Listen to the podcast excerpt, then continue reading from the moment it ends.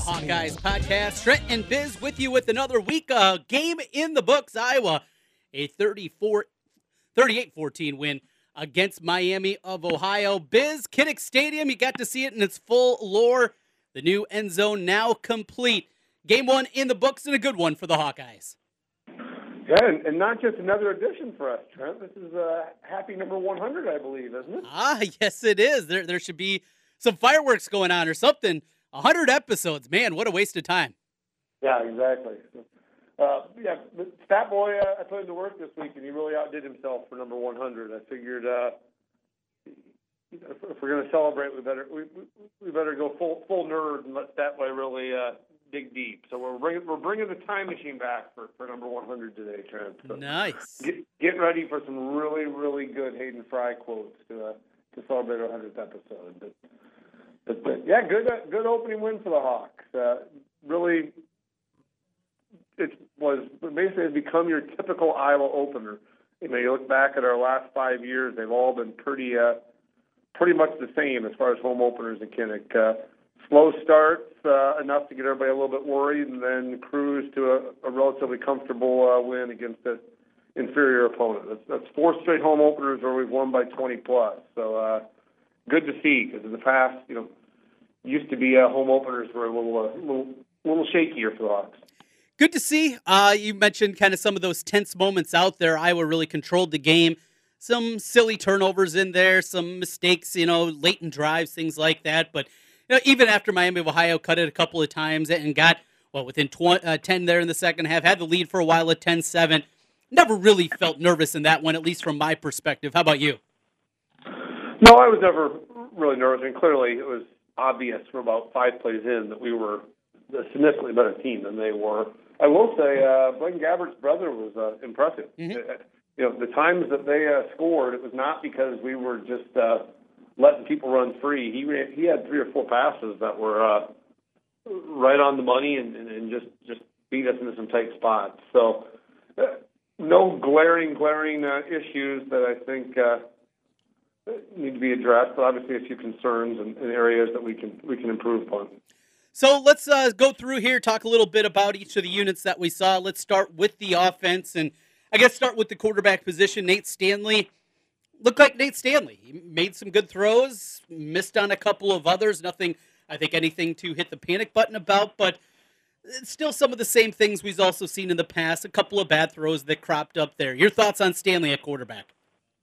I thought he looked like he was just in, in complete control. Uh, you know, he looked like a third year starter. He looked like he was. Uh, he knew what he was doing. He got us into the right plays. He, he you know, seventy percent completion rate. That's probably as good as you're ever going to get for Nate. So, I mean, like you said, he is what he is. He's always going to have those four or five frustrating throws a game where he just isn't very accurate. But as long as those throws are uh, landing on the ground and not in other people's arms, I guess we'll live with it.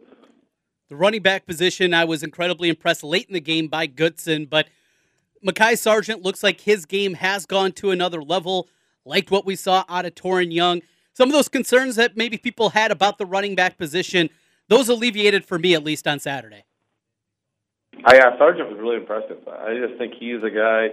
He looks so much more assertive than he did early last year, and he looks like a guy that just has a really great grasp of our offense. You know, his one of the things we talk about a lot, Trent, is once you build, once you get the trust of our coaching staff, you're, you're usually in pretty good shape. And I think he clearly uh, has gained that trust because he's shown he can, you know, he can run, he can catch, he can block. He, you know, that one play, I think middle of the third quarter there, where he, uh, you know, he picked up a blitzer and then turned around, and, and while uh, Stanley was about to get knocked down, he uh, dumped it off to him and gained 10, 15 yards on that. I mean, that was kind of, uh, you know, to me, Sargent to a T. He, he's, I'm really impressed with the things he's, how far he's come in a year, considering, uh, you know, he's only been on campus for what, 14 months now. Mm-hmm. He was really good. Uh, and how about Goodson late in the game? He comes in, in the fourth quarter. Game was a 10 point game at the time they put him out there. Training wheels are off. It, it looks like Tyler Goodson, as many people anticipated, he's going to be out there. He's going to be part of this rotation and see plenty of carries this year. Well, he, he's a little bigger than I thought too. I mean, everybody kind of compares him to Wadley, but uh, I think he's already bigger than Wadley ever was. He's a little taller, and I think he's probably got a little more weight on him. You know, the goal always with Wadley, I think, was to get to what 185, and I think he's probably already over that number. So, yeah, I think he's. Uh, coaching staff came out and said it. I think yesterday. You know, this is not a four-game save the redshirt year for him. It's uh, he's going to play as much as he can. All right, let's go over to wide receiver. It is a group that certainly one through five, I think, is the deepest that I was ever had. I, I went back yesterday morning and went through an exercise, kind of taking a look at the groups of receivers going back to the early Ferentz era. And there's never been a time that they've had five guys that I think you can feel confident with. Guys developed throughout their careers and were on the roster maybe early on.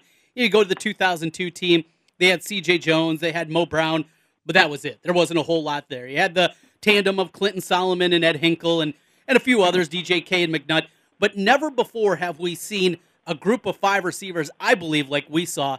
Am I getting a little hyperbolic here? Well, the interesting thing is, I heard yesterday that the coaching staff is saying that Desmond Hudson is going to burn his red shirt as well. So they must mm. really be high on him. I, I, so maybe you're talking six even because, you know, I, at Kids Day I did not see him being somebody they were going to burn a red shirt with. He, he certainly has talent. He's a big receiver, but it looked like he was a guy that didn't run the, the smoothest routes yet. But maybe we're looking at a group of six even. But you know, yeah, ten receiver, ten people caught balls on Saturday, and we targeted eight guys at least two different times on Saturday, which uh, that's about as balanced as you can possibly get. And I think uh, hopefully you're going to see that a lot this year. You know, all four, all five of those guys. There's no reason they can't end the year with you know 25 catches or more. That would be nice to see. It's a really good group. We saw Beyer out there at the tight end position. He had a couple of catches in the game. Wieting's doing his thing, being a blocker out there. And then we get to the offensive line. It all changed 15 snaps into the season when Alaric Jackson went down to the injury. Plugged a lot of different guys, went with a lot of different combinations, and even with all that changing, overall the offensive line looked pretty good, I thought. That's as good as I've seen them play, uh, from a run blocking perspective, in a long time. And you know, I, don't think anybody would have guessed that uh, Kyler Schott was was going to be uh, that much of a factor in Week One, but he certainly uh, looked the part at least against an interior opponent. We'll see how that pans out when he, we start playing against a little more physical teams, but. Uh, he could be quite a story because I don't know if you saw him talk yesterday, but he is uh, got a bit of a hillbilly to him. Love that. Looks like an offensive lineman, and uh, you know, a lot of people said if he was actually six foot two, what he's listed at, he certainly would have had some offers coming out of high school. He says he's six foot two in cleats, but fun loving guy, still redshirt sophomore, and another success story. Small town guy going out there for the offensive line for the Hawks. Good to see. Wirfs was outstanding, and, and Tyler Linderbaum. I mean, he might deserve his own podcast. To have this guy, and more than likely have him for the next four years, being obviously an offensive lineman, an interior offensive lineman you don't see those guys leave early for the NFL. He was outstanding. He's fast for an offensive lineman. Got out there on the on the screen that they had set up to um to Sargent, I believe it was early in the game. He just he is the embodiment of exactly what you want at that center position. And the Iowa coaching staff doesn't let all their centers uh, get out and pull and lead screens and things like that. You know, they did it with Daniels. Uh, they did it with, with Ferentz way back in the day occasionally, but it's not something they trust all their centers to be able to do all those things, and, and they've uh, trusted him to do that from day one, which leads you to believe they uh, they think he's going to be or, or may already be really really good. So let's jump from the offense over to the defense. Take a look up front first, the defensive line. In fact, before we get into that, Biz, we had the conversation throughout the spring and summer. I just never could wrap my mind around the 4 2 5 being the base defense for Iowa. Play it at spots, absolutely. To be part of what you do, I got that. But to think that they were going to be a base 4-2-5 defense, I just I didn't buy it. I never bought it throughout this whole time, and it took what seven snaps before they went away and went back to the 4-3. Well, I think more than anything, what you see is you seven snaps already said into the year how much we're going to miss Amani Hooker. I mean, yeah. of the four guys that left early, I think he's maybe the hardest to replace. He just made that position look so easy, and obviously it's not. Um, there's a lot to, to process, and you're asked to do a ton because you're guarding the slot receiver. You're asked to come down and play and and you know run defense. You, know you're you're basically a a linebacker and a D back all in one, and you know that's asking a lot for DJ Johnson, a redshirt freshman, to be able to do that. So I think you're right. I think it's something that we'll certainly see from time to time. I think when we play the you know the Purdue's of the world, you'll probably see that in there a lot.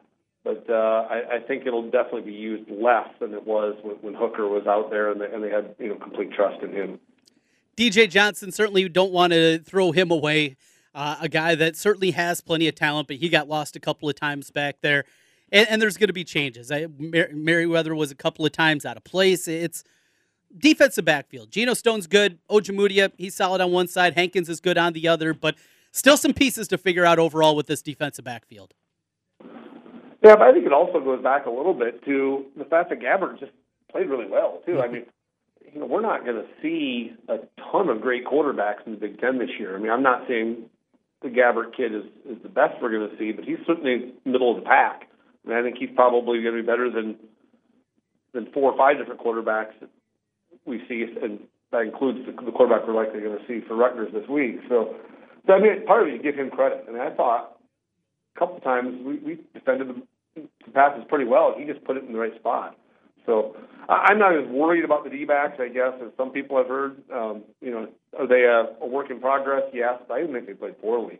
Um, to me, the bigger concern on the defensive line is just the lack of, of pressure from the D line. Mm-hmm. Um, you know, we just kind of took for granted last year that we were going to wear people down with our rotation of eight guys, and the D line would, you know, what they end out with last year, 35, 36 sacks, which, as we've talked about in the past, that doesn't happen very often in Iowa football. And so I think realistically, we're probably back in that, you know, 25 to, to maybe 30 sack type team this year. And, they did a really good job of scheming off of AJ Epenesa's aggressiveness. They ran a lot of plays kind of right behind him with some screens and some draws and things like that. And, you know, he was in the house on, Saturday, so it kind of reminded me of Matt Roth a little bit, how teams kind of uh, schemed against his aggressiveness uh, his senior year as well. So Epenesa's going to have to make some adjustments on a few things. I think the D line will, will be just fine. But if you've got a concern on the defensive side, I think it's probably more that than the D backs.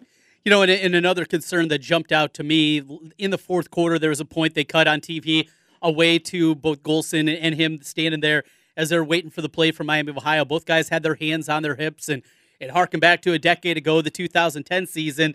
Clayborn and and the rest of that group back on the defensive line, but they didn't have much depth. And because of that, fourth quarter leads dissipated because they weren't able to get pressure. They have to find another defensive end. They got to find a couple of defensive ends to help those guys out to get them a break so they actually have some gas left in the tank in the fourth quarter. And if that doesn't happen, that's going to be a big concern. Inside, though, a defensive tackle, it does look like they're building depth. Nixon had a pressure early in the game, thought he played well. Cedric Lattimore, I thought, played his best game as a Hawkeye. Made a great play on a swing pass early in the football game. Coming out of play, we've never seen Cedric Lattimore make a play like that. He was out there, he was involved, he was making plays, not just in the middle of the field, but around the field. Liked what I saw from the defensive tackle position. Now find some depth at defensive end. Well, last time the D line, uh, you know, good for Monty Jones also to see him uh, mm-hmm. get in and, and get a sack. I mean, that guy is. Uh, he's got to be a top five Iowa player all time as far as just enthusiasm. I mean, the guy that guy that guy loves life, and you watch him play on every uh, special teams. Him and uh, I think it was Terry Roberts were having a every kickoff they had a race to see if he gets to the back of the end zone every time, and and, and that's a guy that you know it, fifth year in the program. He could have easily been bitter and, and left a long time ago, and instead he is clearly one of the uh, you know emotional leaders, and, and you could see how excited everybody was when he got the sack. So it would not surprise me if he ends up being maybe that third defensive end and, and gets in a little bit more uh, in certain games. Is, is he going to uh, be a run stopper? Absolutely not. But uh, he's shown he clearly has the uh, the speed and the talent to get to the quarterback. Linebackers were good. They were solid. I thought Colbert played well. We saw Welch doing his thing. He was your pick to have the most tackles on the team this season. Certainly could see that coming to fruition. Of course, after the move back to the 4 3, saw a whole lot more Nick Niemann out there. So linebackers are, are the linebackers. Seth Benson, he also popped a little bit out there, both special teams and when he came into the game late. They got a good one there. We've heard a lot about Dillon Doyle. The other guy, though, linebacker that played last year as a true freshman. Seth Benson looks like they're in good shape for the future linebacker. I, really like Colbert. I, I just think he's a guy that he's got that extra burst. I guess. I mean, he he had three or four plays where he had to come a long ways to make tackles, and, and when he gets there, he's just such a sure tackler for a for a young kid. So, you know, he makes his share of mistakes too because he's over overly aggressive sometimes. But I guess I'd rather you be uh, overly aggressive and tentative at his position. So I, I was impressed with him, but I, I think he's a guy that uh, is only going to better because he's another guy that really hasn't you know hasn't been in the program that long, and, you know, another guy that didn't play football, you know, all of his life. He was you know, kind of like uh, um, Merriweather. They're both guys that didn't play until kind of later in their high school career. So, you know, there's certainly plenty of talent on the defense. It's just got to go. Uh, you know, there's going to be some bumps in the road. There's going to be some mistakes in the defensive, you know, back seven especially this year. But uh, we'll live with those mistakes if they can, uh, you know, continue to be as aggressive as they were on Saturday night. And finally, special teams. The good news, Iowa only had to punt one time. The bad news is it was a hideous looking punt from Michael Sleep. Dalton didn't get to see much of him. Hopefully, we don't have to see much of him this season. Yeah, he had the wind at his back on that punt too. Oh, really? there wasn't oh, a, there wasn't a ton of wind, but there was it was definitely going that direction, and you know it was that punt came kind of straight at us, and uh, it was it was not pretty. I think they actually they were they were generous in giving him the 30 yards because I think it actually went out of bounds a few yards farther back than, than they gave him. So uh, nowhere to go but up for him. Can only hope. And uh, did, you ha- did you happen to see what his replacement did for Arizona State? No, no. Google it when we get done. Okay. Um, it's Matt Turk, um, the old uh, punter for the Giants. Yeah. It's his it's his nephew that took over at Arizona State, and he set the uh, NCAA record with. Uh, the highest average for punts when you have at least five punts in a game. He averaged like 66 yards a punt and punted like seven times. I'm looking right now. Five punts for 315 yards and averages 63, including a long of 75. There it is. Your man, Michael Turk. We may have, we may have taken the wrong Arizona State punter. Can we trade? I don't think that's allowed. I do not think that's allowed. All right, Biz. So a look back at uh, Miami of Ohio. We'll take a look forward here at Rutgers in just a little bit. Best surprise, though, of week number one. What was the one thing that you weren't anticipating that you saw on Saturday? I, you know, I think the best surprise was, was probably the fact that uh, Goodson played. Uh, I didn't think he. I just didn't think we would go past those three running backs this year, and so I, I was surprised to see him play, and I like it because you know, all three of those top three are, are obviously juniors, and we got to start gearing somebody up for the next generation. So uh, that was my most pleasant surprise was to see him play and, and, and, play well. For me, it was the offense in general. Kind of some of the things that we've gone through these here these last few months about the run game. I don't know if you can say it's fixed after a game against Miami of Ohio, but it did had the elements you hope for, and I thought all the running backs looked better than what we saw a year ago. That wide receiver group is deep and they're targeting a lot of different guys out there. So I, th- I just think the offense in general, it was what I was hoping for, even when they weren't scoring early in the game and it was tight. Still feel good about what they were doing offensively. That was the biggest surprise to me, just how good and fluid they looked week one.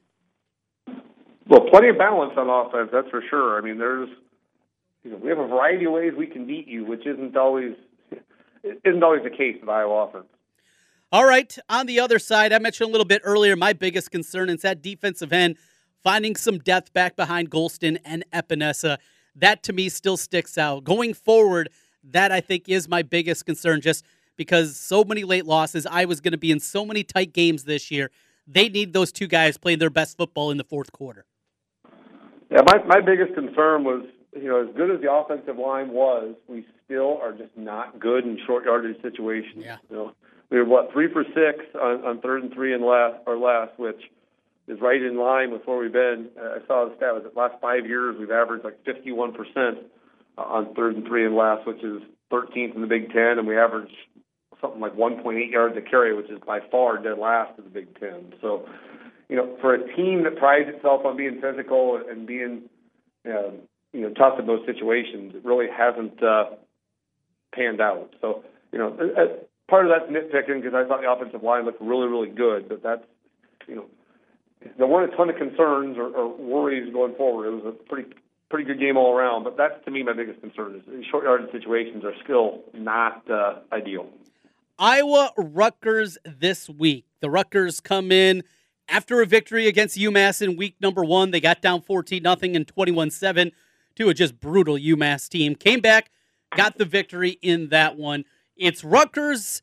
It doesn't feel quite like a Big Ten opener here, but that's what the schedule says that it is. And Stat Boy did some legwork for this week.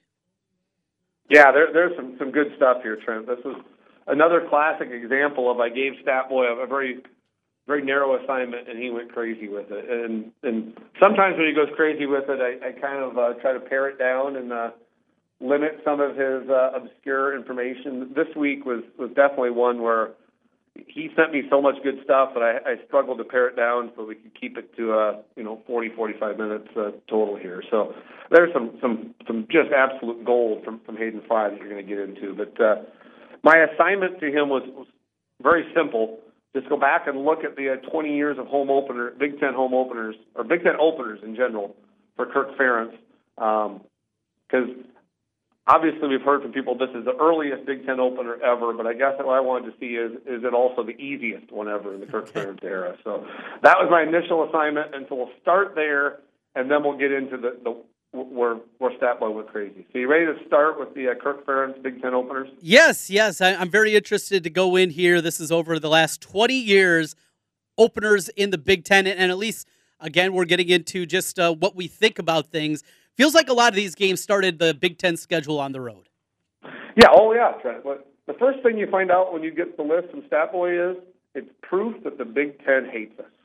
I mean, we have gotten just screwed by the Big Ten over over the Ferentz era and the 20 years that uh, 20 home openers, not including this year, so the 20 from 1999 to 2018, we've had to go on the road in 12 of those 20.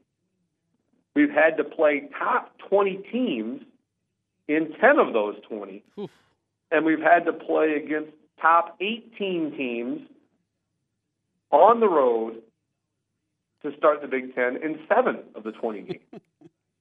So the Big Ten has, has not done us any favors with the schedule. So they finally uh, threw us a bone this year with Rutgers. So, but on the flip side of that, Trent, when you start with some tough uh, Big Ten openers, you do get some memorable wins in the process. You know, you look back, you know, some of the best years in in Ferentz uh, history have started with some some very memorable uh, home opener or some very memorable Big Ten openers. You got 2002 at Penn State, where we got a huge lead tried to give it away and then won 42-35 in overtime. You've got the legendary 2009 game at Penn State with the Clayborn blocked punt and, in the 21 to 10 uh, win, and then you've got 2015 at Wisconsin, the 10 to 6 slugfest. So, uh, you know, in the years that we've really uh, done well, we've started with some huge, huge Big Ten wins on the road. But uh, overall, considering how big bad the Big Ten has screwed us, uh, Kirk Ferentz has done pretty well. He, he's uh, 10 and 10 in home ten, in Big Ten openers, and we're 11 and 9 against the spread. So we, we've we've generally done okay. So, um, so again, the Big Ten hasn't done us any favors, but, but we've we've handled ourselves pretty well. So on the flip side of that, Trent, is Rutgers the easiest Big Ten opener that Ferentz has ever had?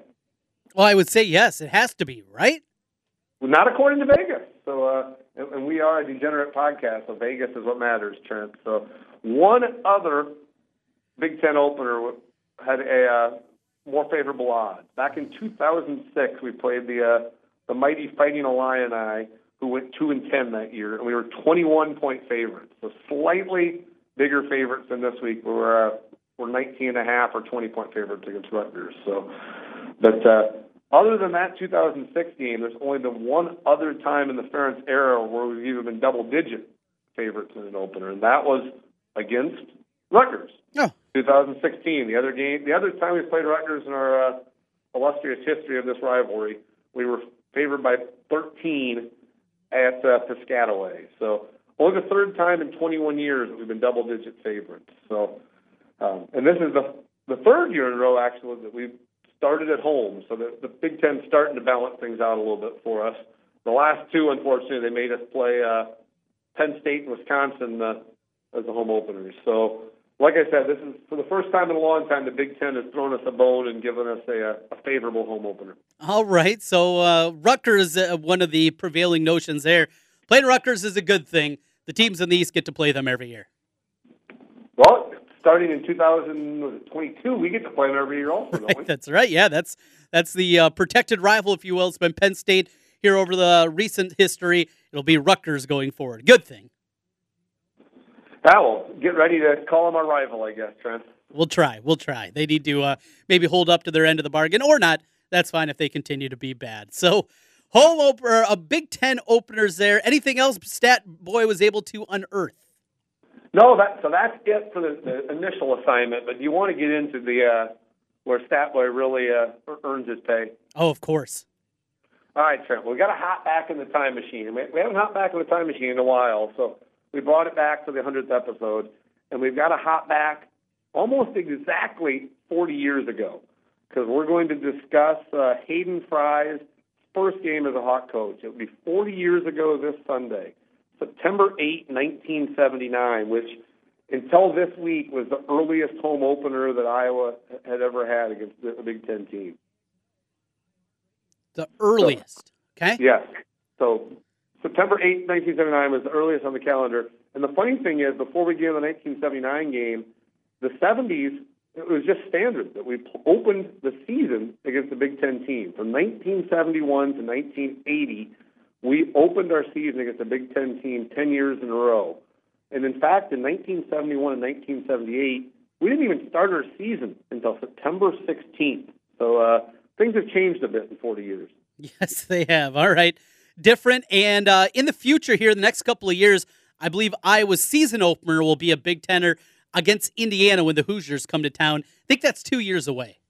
Well, that's a good segue, Trent, because on September 8, 1979, can you guess who we played? Indiana? And who was their coach? Lee Corso. Lee Corso and the Indiana Hoosiers on September 8, 1979. So let's dig into that game because it is phenomenal, some of the Hayden Fry quotes leading into his first co- game as a coach. So before we get into the quotes, I'll talk a little bit about the Hawkeye roster. The first thing you realize is Hayden was left with a little more talent than, than Kirk had when he started here. That 1979 team had some talent on it. Uh, Andre Tippett, Jay Hilgenberg, Pat Dean, Bob Stoops, um, you know, Reggie Roby was an incoming freshman that year. You know, but all those other guys, Tippett, Hilgenberg, Stoops, Pat Dean, all those guys were uh, were holdovers from the previous regime. So had some talent, um, and you'd think Hayden would go into that with some optimism. But are you ready to hear some absolutely phenomenal quotes uh, uh, that Hayden had going into that season opener? Oh, of course. I, I love anything with Hayden. Bring it on. Oh, you're going to love these, Trent. So, first of all, he commented that he anticipated a really tough season from a win loss standpoint for this team. but then when you get into the defense, Trent, it was obvious that this was not a defense that, uh, that Hayden was excited about. He commented there were some major concerns. Started off with our def- and these are exact quotes. Our defensive line is very suspect. very suspect. De- oh, that and it gets way better. Our defensive backfield gave up 21 touchdown passes last year, which might just be a world record. No. So, again, a different era. 21 touchdown passes now would be considered a a, a pretty good defensive year. But, oh, absolutely. Uh, 21 then was a world record. In general, the defense, Trent, three word quote, we're very slow. And then he gets into the strength of the team, or, or lack thereof. We don't have a lot of strong kids, and we don't have much speed or quickness either. so then his summary of the defense this is about the slowest football team I ever saw. That, that's your head coach describing the team before game one. So, uh, not exactly oozing with confidence going into the opener. So, on the flip side, with these quotes, Trent, you do find out it's amazing how uh, ahead of his time Kirk, or, uh, Hayden Fry was in 1979. This is talking about the offense, and it sounds like Mike Leach almost. So, he's talking about the offense. He said, "We're going to be a pass first, run second team." we may be liable to pass on every down. Hmm.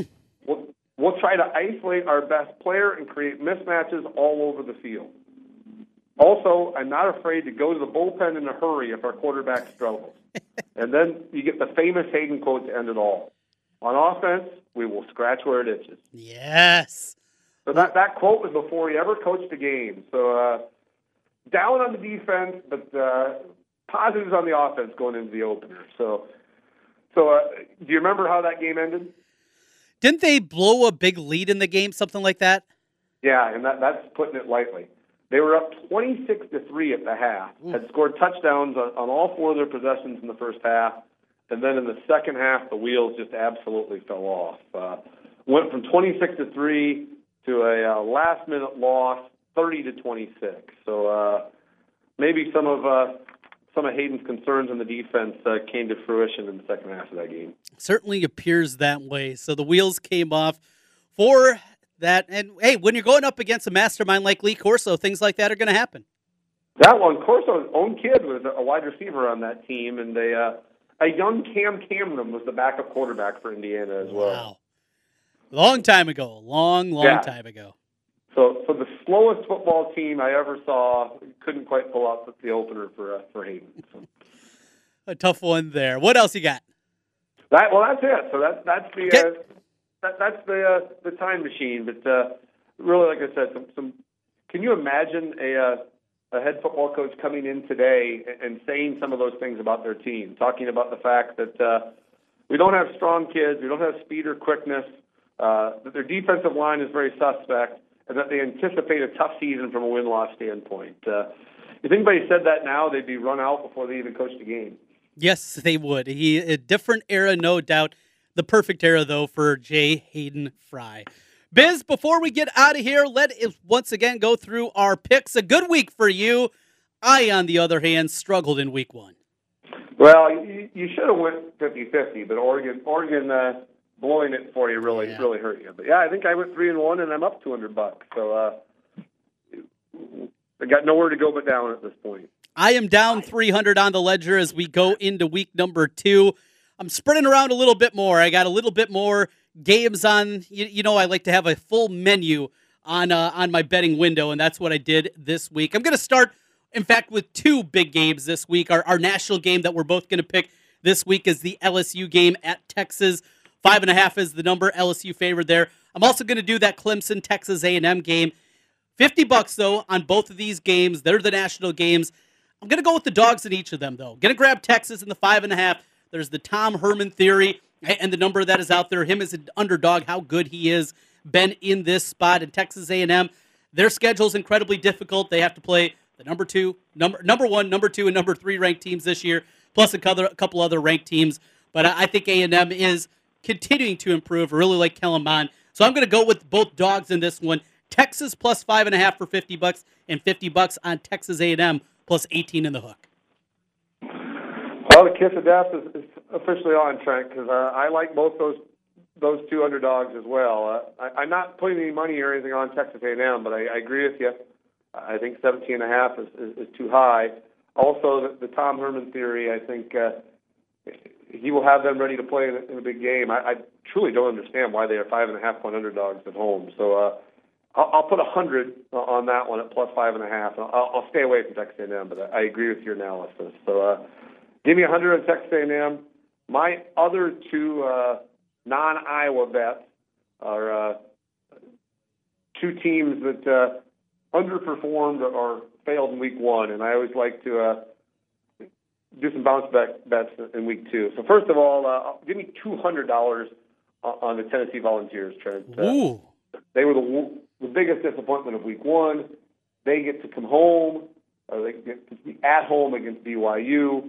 They're only three point favorites. BYU is not a good football team. I don't know if you watched them against Utah. I did. Utah, Utah just destroyed them on both sides of the line of scrimmage. Uh, BYU is not good, and so uh, Tennessee will get right this week. They will uh, cover easily, I believe, and, and beat BYU by by double digits. So give me two hundred dollars on the on the Vols minus three.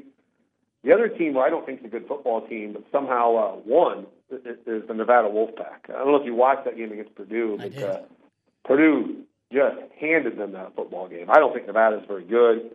They've got a freshman quarterback. They got to go to an angry Oregon team who's uh, going to want to send a message after blowing uh, their big opportunity. Uh, 23 and a half is not enough. Give me a give me the Ducks at 23 and a half for another 100. So uh, Oregon minus 23 and a half for 100. Tennessee minus three for 200. Um, and Texas plus five and a half for 100. And I'll save the rest for the Hawks. We can we can chat on that one last. Uh, a couple other single plays that I have this week. Really like Florida State. Speaking of blowing games, blew a huge one. Louisiana Monroe comes in, who's okay. I think though Florida State is going to bounce back and play inspired like they did in the first half for the full game here, laying three touchdowns with them.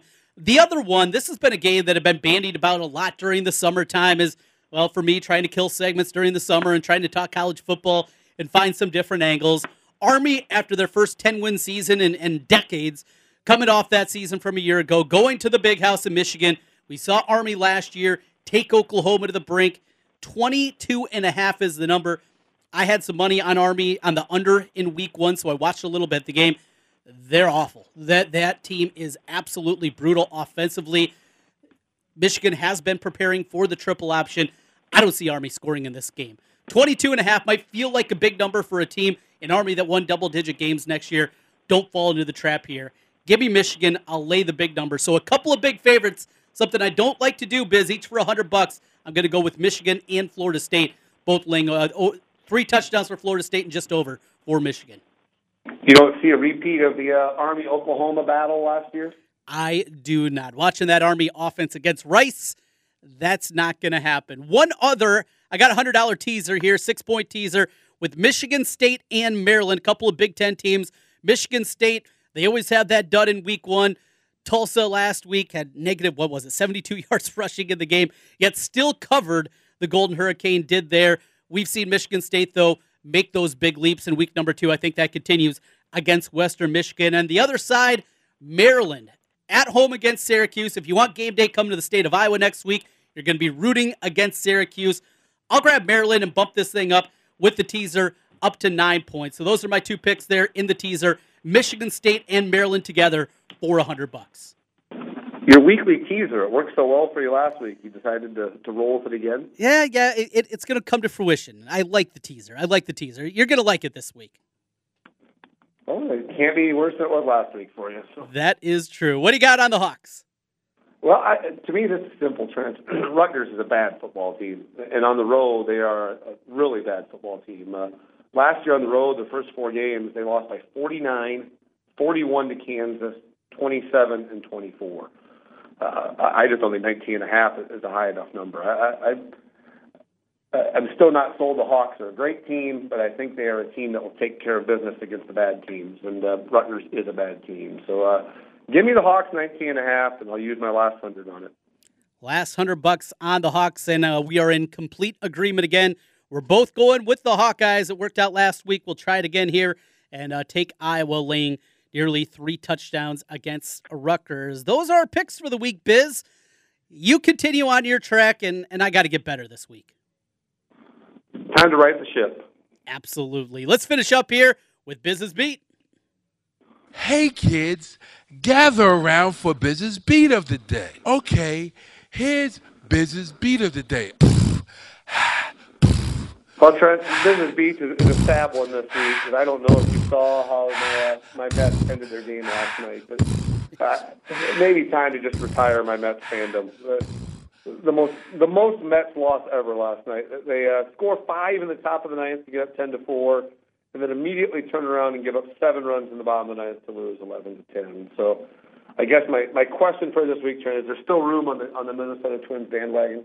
Oh, hop aboard! They can mash and well, if you want to watch that pitching staff come playoff time, good luck to you. I don't think you're going to get a whole lot of enjoyment in the Twin fandom, but sure, hop aboard. I mean, you you only live by what two and a half hours away from Minneapolis, growing up for your whole life, and couldn't jump on then, but we still got room for you. Well, it's just because all, all those people up in North Iowa that are Twin fans are painfully obnoxious. So uh, it's the same reason I'd never be a Cubs fan while in Eastern Iowa, Trent. Uh, you, you can't. Uh, you can't just be a lemming and follow the crowd. So I'll stick with my Mets at least for a little while, but maybe the Twins will be my uh, my my AL team for a while because uh, they are a fun team to watch. Like you said, they can mash, but they, they don't certainly don't seem like they're probably uh, built for a long playoff run. Not at all. Well, if they win a lot of slow pitch softball games, 14 10, maybe we'll get some positivity. Biz, out of time for this week. We'll do it again next week. We will, well, unfortunately, not see you on Saturday, but we'll be texting on Saturday.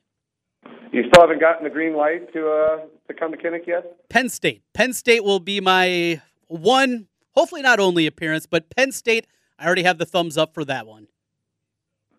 I tell you, Joe, this is the easy time. The first the first few weeks are when the kid sleeps like 22 hours a, a day. You don't have to. Now's the time to sneak away for a few hours. I'm, Maybe I'm I, sure. Uh, I, I'm sure Tara would uh, not even notice you're gone if you snuck over and got back by mid afternoon on Saturday. I, I think you know better than that. Maybe me and Ella can make an appearance. We'll, we'll come over and do something like that. Well, uh, Ella is my my daughter's favorite tailgate companion, so let me know when she's coming. I, I certainly will, and hopefully she doesn't throw up over everybody like she did two years ago. Well, you, usually uh, that's due to uh, excessive alcohol intake, but I, I, I assume or hope that was not your uh, your daughter's issue. That was not, absolutely not. She's still got another oh, 14 years or so before we got to worry about that. Biz, we'll talk next week. All right, go Hawks.